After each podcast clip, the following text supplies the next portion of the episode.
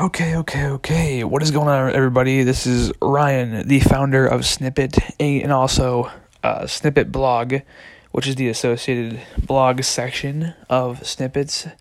Uh, that wasn't obvious already. Snippit is a SAS or SAS SaaS startup, software service startup. That is uh, it's a content management software with a few twists, but uh, I won't get too far into that right now. If you want to see more about it, hit the link in my, I believe the is the bio. Uh, if you're on Spotify or SoundCloud, it's the bio. If you're on Instagram uh, or IGTV, it's also the bio. Twitter, there should be a link there already. I'm not really sure. Anyway, basically, there's a link somewhere associated with my pages.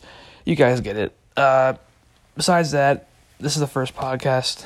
Um, not really sure how to do these, uh, but I will make the best of it. I will make it work.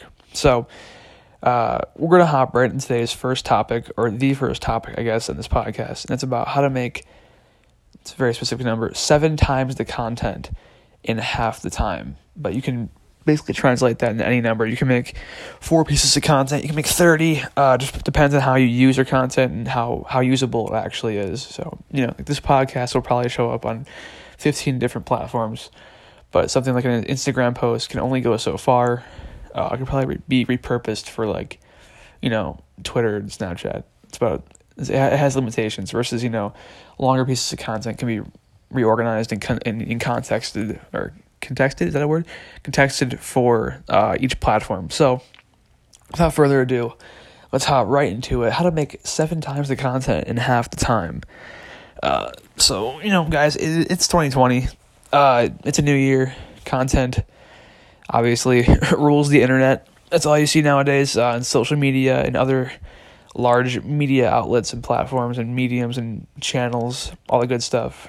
Uh, so if you know anything about authentic marketing, you're fully aware that the power of content creation uh, it puts forth a power. Uh, think about how many viral videos, commercials, and social media posts you've seen that are in any way, shape, or form branded.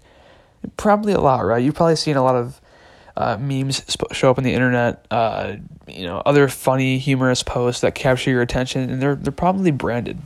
And this is, this is just absolutely genius by companies, and they're finally starting to catch on to the user the user experience and how content is consumed. So I can actually name a few myself, uh, but I'll just throw in one example. Uh, this is one I saw about a year ago. Uh, it was it was Payless, the shoe brand, the shoe the shoe retailer, I guess you could say retail store. Uh, they performed a publicity stunt where they opened uh, a fake designer store called Palessi or Paylesi, one of the two. Uh, to kind of you know make it sound fancier, and they anyway they sold their affordable shoes, right? Their affordable basic shoes for I mean astronomical prices. We're talking into the you know the multi multi thousands, uh, and they sold them to the fashion influencers. So and basically what the goal of this was to have fashion influencers talk really good about their shoes and you know fully not paid completely uh, word of mouth you know authentic uh, and then surprise them at the end and tell them they're payless shoes and not some fancy designer brand uh, and it, caught a lot of them by surprise. Anyway this sparked a uh, heated social topic about brand status prompting for new news organizations to report on it uh, and for the video to be shared amongst amongst millions of people. I mean, multiple millions of people. This is a, this is a genius, a genius act of marketing. Not only is it unique, but it's also very very relevant, especially in today's day and age. Uh, so anyway, Pay uh, Payless went on to distribute this content across social media using uh, different approaches, aka repurposing the content, and that is kind of today's whole topic. It's, it's kind of the key of, of the topic today. Uh, you know, companies can spend money and time on a whole bunch of mini productions, or they can save a lot of money by creating one very lengthy piece of broad content, uh, from writing to video to photos, and then repur- repurposing content comes down to a few things. that's kind of what I'm gonna go over right now. Uh, so obviously, first off, is keeping your idea, your idea broad. You don't want to dig too too deeply into the niche to where you're hit, uh, hitting sub like sub sub sub categories. You want to stick with a pretty general idea uh, this works out for any type of content, but generally excels with podcasts and blogs right now. Um, you know, keeping the idea broad. This is a length, like for instance, this podcast is a lengthy piece of content, all about content. Uh, so yeah, this works for this works mainly with uh, longer pieces of content. However, you can you can work with it limit limitedly with other other pieces of content, such as like photos and you know short videos. Uh, stripping down stripping down massive pieces of content uh, and distributing it to these fragments around uh, around social media is so crucial to expanding your audience.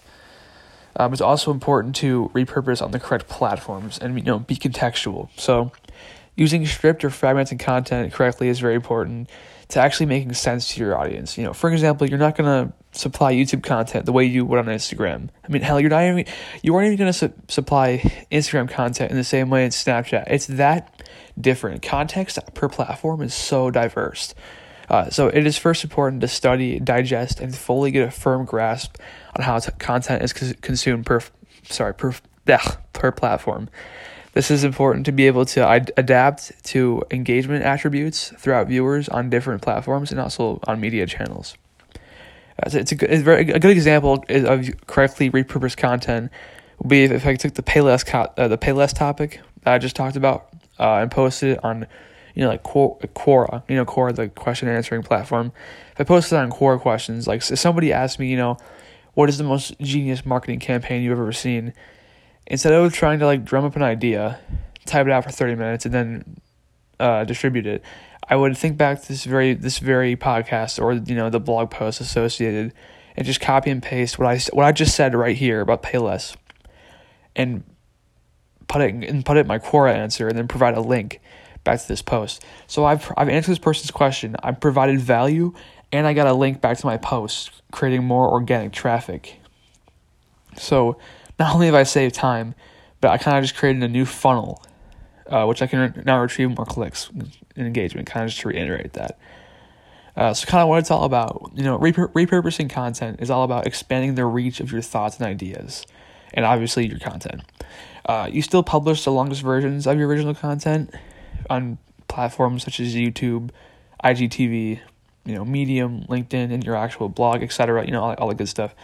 Uh, but you kind of fragment it down into snippets and publish it on other platforms that are contextually able to support uh, a steady, a steady, you know, user interface or a user a user watch time uh, that is that is similar to, you know, how your content is is used.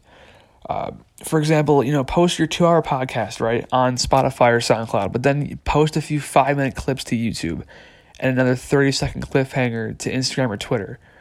You know, so then that way you're you're you're expanding your reach. You're getting new organic traffic. Uh, but at the same time, it all it all kind of funnels down to your main source, which is the longest piece of your content. Uh, it's important to link that and have redirects. Uh, so the world of content, you know, is it's rapidly moving, and it's absolutely mandatory for you to, your business to work smarter and not harder. It does not have to be a time game. It's it's definitely not does not to be a time game. It's uh it's it can happen pretty quickly as long as you utilize utilize it correctly. Guys, so thanks for thanks for listening to this one. Uh, I hope it went pretty smoothly. Again, it's the first one. We're gonna we're gonna we're gonna work on it. Uh, so we you know I hope you what I had to say mattered a little bit. If you have any questions, you guys can send me a voice memo that I will answer on the pad on the podcast live. Again, the links uh, the link should be uh, wherever you know whatever platform you're hearing this on. The link will be either on, on my page or in the the caption. You know, whatever, however it works. Uh, and we'll answer anyway. We'll answer on the podcast, uh, the blog, and the social medias. Uh, if you want more from Snippit, follow our Instagram, uh, follow my LinkedIn, and also uh, enter our LinkedIn group get on our Medium page. We post more blog content on our Medium page, and also join our Facebook group. And of course, if you want to learn more about Snippit's SaaS startup software for content management, you can hit the, link for that too. Again, it's wherever the, the this platform uh, allows me to put the link. And you guys, I'll see you in the next one. Thanks for listening. We'll it'll be smoother in the second one. I can promise you that. Uh, so this is all a learning curve. Uh, podcasts are different.